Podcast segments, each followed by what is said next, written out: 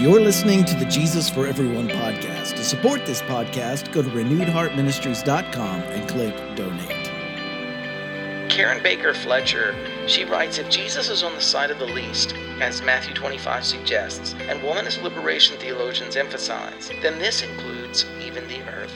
It too is hungry for nourishment. It too is increasingly impoverished.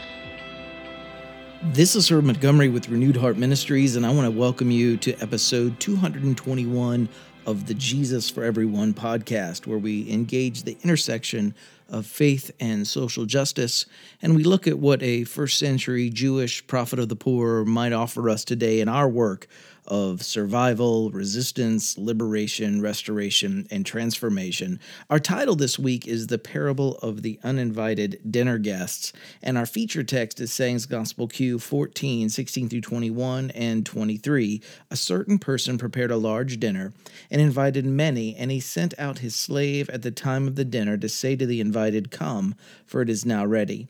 One declined because of his farm, another declined because of his business, and the slave, on coming, said these things to his master. Then the householder, enraged, said to his slave, Go out on the roads, and whomever you find, invite, so that my house may be filled. Our companion text in Matthew 22, 2 through 3. The kingdom of heaven is like a king who prepared a wedding banquet for his son. He sent his servants to those who had been invited to the banquet to tell them to come, but they refused to come. Matthew 22, 5. But they paid no attention and went off, one to his field, and another to his business and verse 7 the king was enraged. He sent his army and destroyed those murderers and burned their city. Then he said to his servants, The wedding banquet is ready, but those I invited did not deserve to come. So go to the street corners and invite to the banquet anyone you find. So that the servants went out into the streets and gathered all the people they could find, the bad as well as the good, and the wedding hall was filled with the guests. Uh, more feature text Luke 14, 16 through 19. Jesus replied, A certain man was preparing a great banquet and invited many guests. At the time of the banquet, he sent his servants to tell those who had been invited, Come, for everything is now ready. But they all alike began to make excuses. The first said, I have just bought a field and I must go and see it. Please excuse me. Another said, I have just bought five yoke of oxen and I'm on my way to try them out. Please excuse me. And in verse 21, the servant came back and reported this to his master. Then one owner of the house, then the owner of the house became angry and ordered his servant, Go out quickly into the streets and alleys of the town and bring in the poor, the crippled, the blind, blind and the lame. And verse 23, then the master told his servant, Go out on the roads and country lanes and compel them to come in, so that my house will be full. The Gospel of Thomas 64, this is our last feature text. Jesus says a person had guests, and when he had prepared the dinner, he sent his servant so that he might invite the guests. He came to, uh, to the first and said to him, My master invites you. He said, I have bills for some merchants. They are coming to me this evening. I'll go and give instructions to them. Excuse me from the dinner. He came to another and said to him, My master has invited you. He said to him, I have bought a house, and I have been called away for a day. I will not have time. He went to another and said to him, My master invites you. But he said to him, My friend is going to marry, and I am the one who is going to prepare the meal. I will not be able to come. Excuse, excuse me from the dinner. He he came up to another and said to him, My master invites you. And he said, I have bought a village. Since I'm going to collect the rent, I will not be able to come. Excuse me. The servant went away and said to his master, Those whom you invited to the dinner have asked to be excused. The master said to his servant, Go out on the roads and bring back whomever you find, so that they may have dinner. Dealers and merchants will not enter the places of my Father. And as we stated before, I'm going to give you a link to where we've covered this in the past. Um, even though Luke sums up Jesus' gospel in Luke 4:18 uh, with the phrase "to set the oppressed free," this week's saying again presents one of the challenges with elevating Jesus's and, and, and his teachings uh, for our society today. And that challenge is the normalization of slavery. Jesus never spoke one word against slavery. And in fact, as we will see this week, he uses the institution of slavery in his own stories. And this has been used by Christians in the U.S. to justify Christians holding tight to slavery, especially in the South. And uh, uh, the book that we um, had in our annual reading course uh, two months ago now. The Civil War as a Theological Crisis by Mark Noll is an excellent read if you'd like to see more examples of that. It's also interesting to note what appears to be an attempt at the softening of slave to the word servant from the, the Q text to the more modern translations of the Gospels, including the Gospel of Thomas. But, but regardless of how someone explains Jesus' references to slavery or servanthood, the reality still remains uh, an enslavement culture is at the heart of some of Jesus' strongest parables about a new social order. And we have to be honest about how problematic this has been and, and how problematic it continues to be. Also, Matthew and Luke, they use this week saying differently. And we'll begin with Luke and then we'll look at how Matthew frames it. Let's talk about inclusivity first. Eh, one of Luke's burdens, which we see in Acts, is to explain how a community that began as a Jewish poor people's movement came to be so populated by Gentiles. And, and Luke places this week's saying in the context of the banquet of the kingdom of God. And we discussed popular views of this banquet in the first century in both Galilee and Judea a couple weeks ago. I'll give you a link to that in the east side. But in Luke's version of the Jesus story, Jesus challenged the more exclusive interpretations of the eschatological banquet.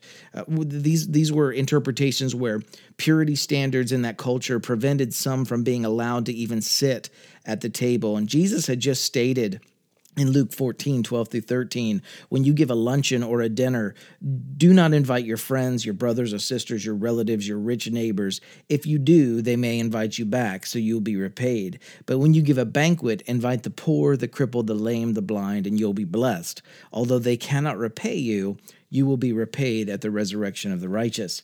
And, someone at, at, in this context, in this story, offended by what they interpreted as Jesus' reckless inclusion and abandonment of, of the cultural purity taboos uh, of that day, they respond by objecting, Blessed is the one who will eat at the feast in the kingdom of God.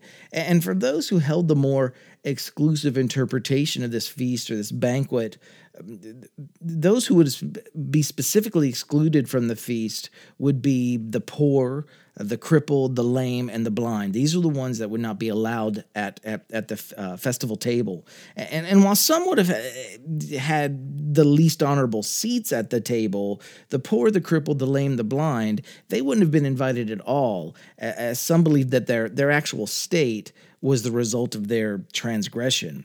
Jesus then responds uh, by telling the story in Luke 14 that includes this week's saying. And Jesus' story is of a it's of a householder who simply wants his house to be full. He doesn't lower the purity standards, he completely ignores them. He he invites uh, he, he welcomes and basically he he effectively affirms all those who would have been excluded under the more selective interpretation and the motive of the householder is what Luke places in the forefront. It's first and foremost. It's a house uh, that's full. Um, a full house is the priority uh, uh, uh, of the householder. That's his number one motive. And everyone is invited. If someone's not there, uh, the onus is on those invited, not rumors of exclusiveness on the part of the householder. He simply wants his house full. He wants a full house. And and let's talk about Matthew now and connectedness and equality because Matthew adds much more uh, to this saying than Luke does. Matthew's story includes two elements the, the king's rage, um, as well as the guest's refusal to be identified with everyone else at the banquet. And we'll discuss the second item first. Matthew's story ends, and this is chapter 22, 9 through 13. So go into the street corners, and invite to the banquet anyone you find. So the servants went out into the streets and gathered all the people they could find, the bad as well as the good, and the wedding hall was filled with guests. But when the king came in to see how see the guest, he noticed a man there who was not wearing wedding clothes. He asked, How did you get in here without wedding clothes, friend? The man was speechless. Then the king told the attendants, Tie him hand and foot and throw him outside into the darkness where there will be weeping and gnashing of teeth. And this parable, uh, it makes no sense if the attire for the banquet was not included with the invitation. How can the host invite all the people they could find, quote unquote, so that the hall could be filled with guests and then get upset that someone in there was not wearing the proper atti- proper attire, um, if such attire was not also provided for them.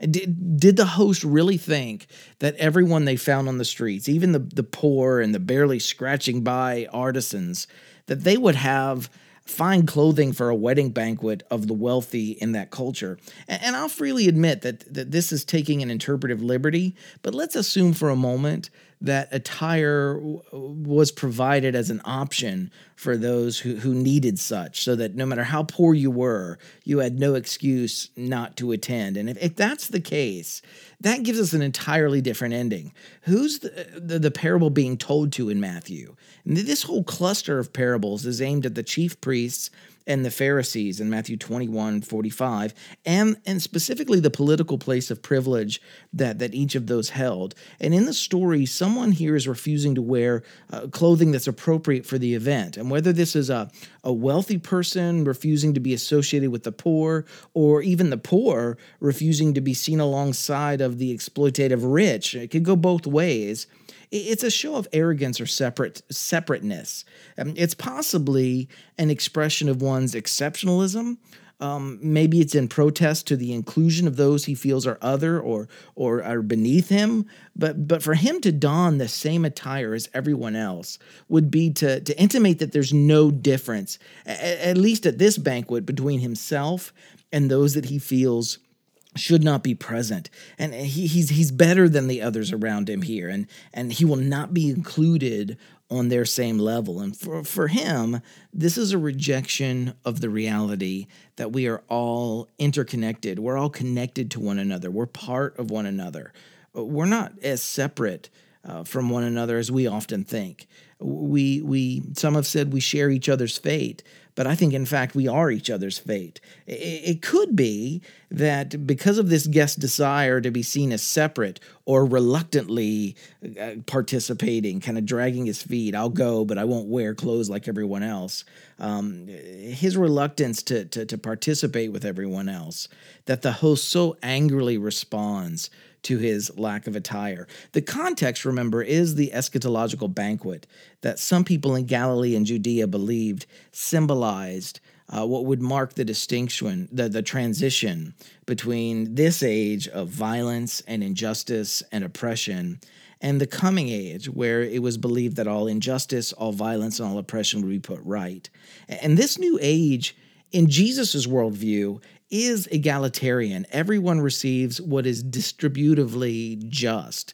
And, and and no one has too much and no one has too little. We're all we all together uh, we all have enough. So so garments could have been justly distributed, making everyone equal. But if a person has spent their life work um, working to be first, or, or few things would have been worse than to be faced with a world of equity and equality um, thrown into the being thrown into the same group with, with everyone else. There were those in Jesus's uh, audience who believed they were better, they were chosen, they were extraordinary, or they were exceptional.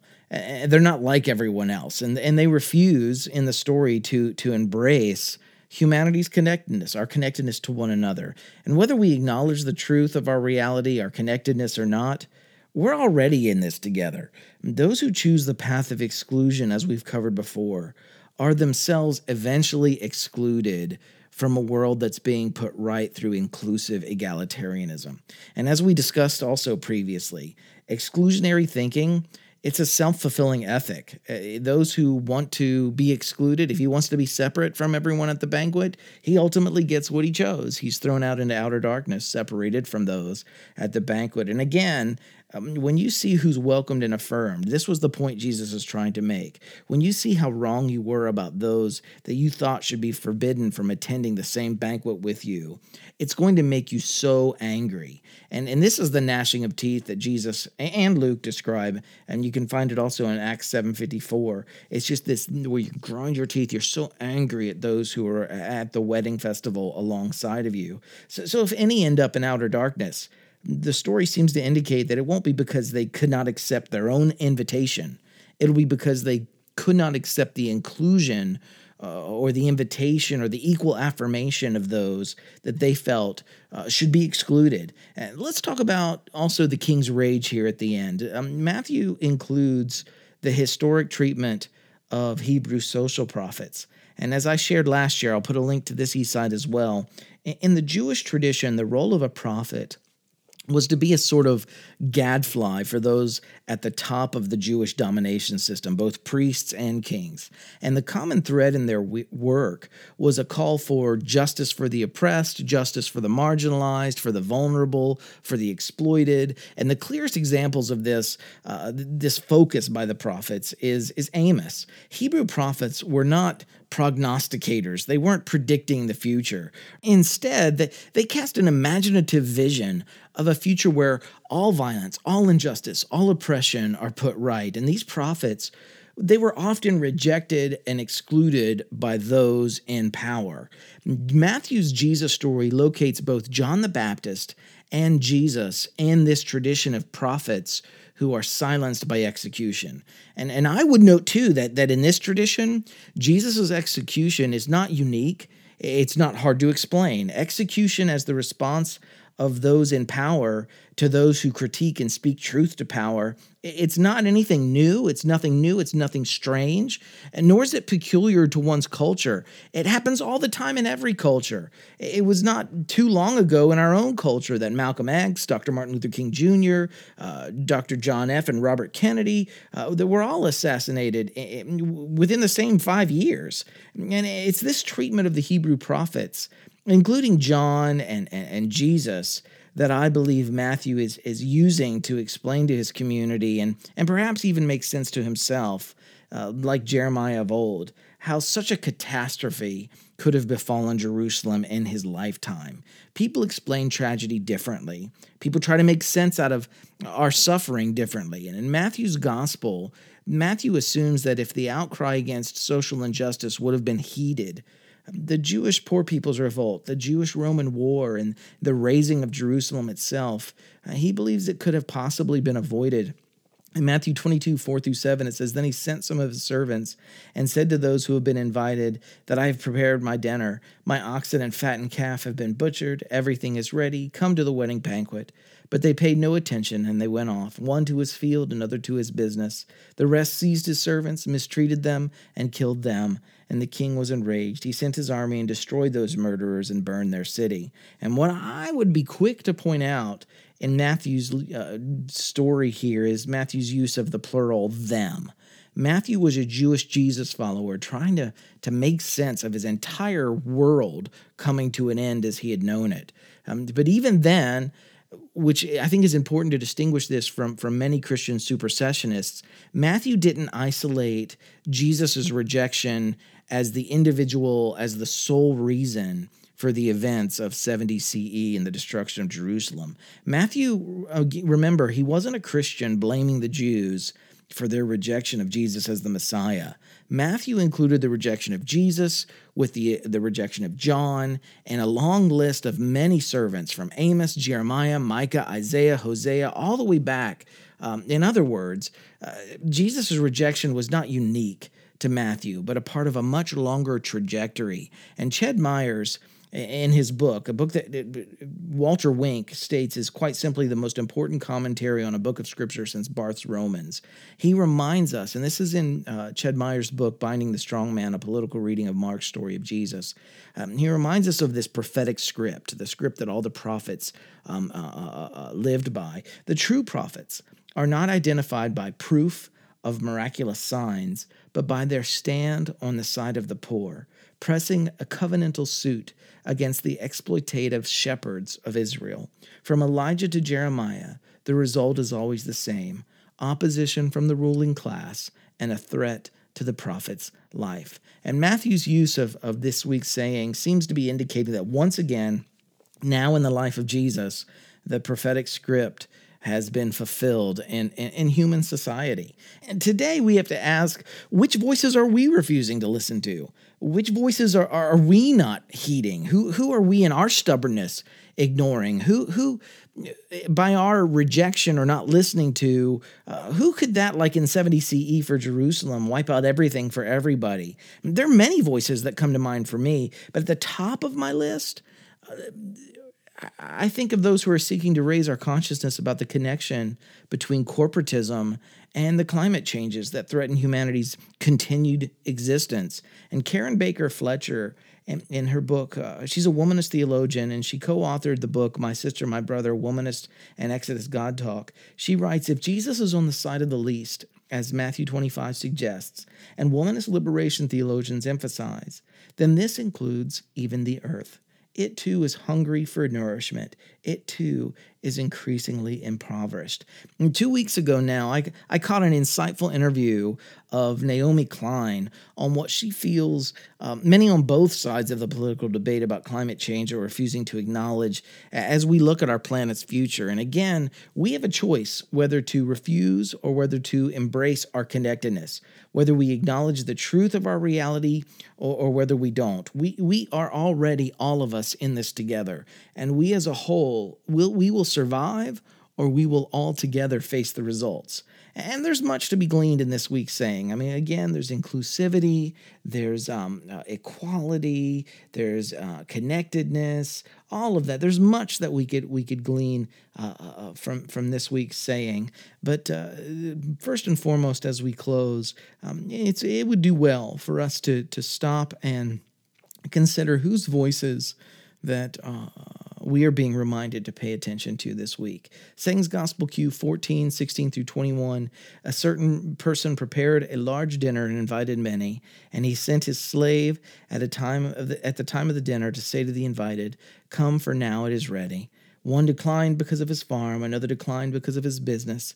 And the slave, on coming, said these things to his master. Then the householder, enraged, said to his slave, Go out on the roads, and whomever you find, invite so that my house may be filled. Heart group application this week.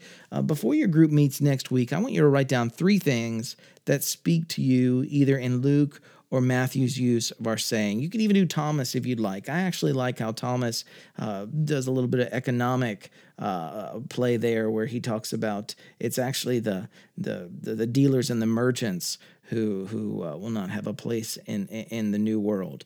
Um, but but but what I want you to do is write down why did these things, uh, these three things, why do they resonate with you, and what do they mean to you? And then number three, when you do come together next week, take some time to go around the room and share with each other what this week's saying is is saying to you and what the implications could be for your heart group as a whole thanks for checking in with us this week. Wherever this finds you, keep engaging in the in the work of love, in the work of survival, resistance, liberation, restoration, transformation, on our way toward thriving. And remember, we are in this together. Also, don't forget to check out our new 525 One project. Uh, we're, we're, launching it this August um, on our, our news website or our website on our news page. Uh, we've launched a, a new uh, the new event that's coming up on August 4 and 5 in Asheville, North Carolina. You can find us on Eventbrite as well. It's called The Sayings of Jesus, the intersection of faith and social justice. Um, you can also go to our bit.ly link at bit.ly forward slash RHM 525.1, and you can find out more about why we're launching this new weekend or these new weekend events and how we're doing it around the country, and also how you, how you can help make these events happen. And, and best of all, you can find out how you can have us come uh, to teach in your area too. Remember, I love each one of you dearly. Thank you so much for checking in with us. I'll see you next week.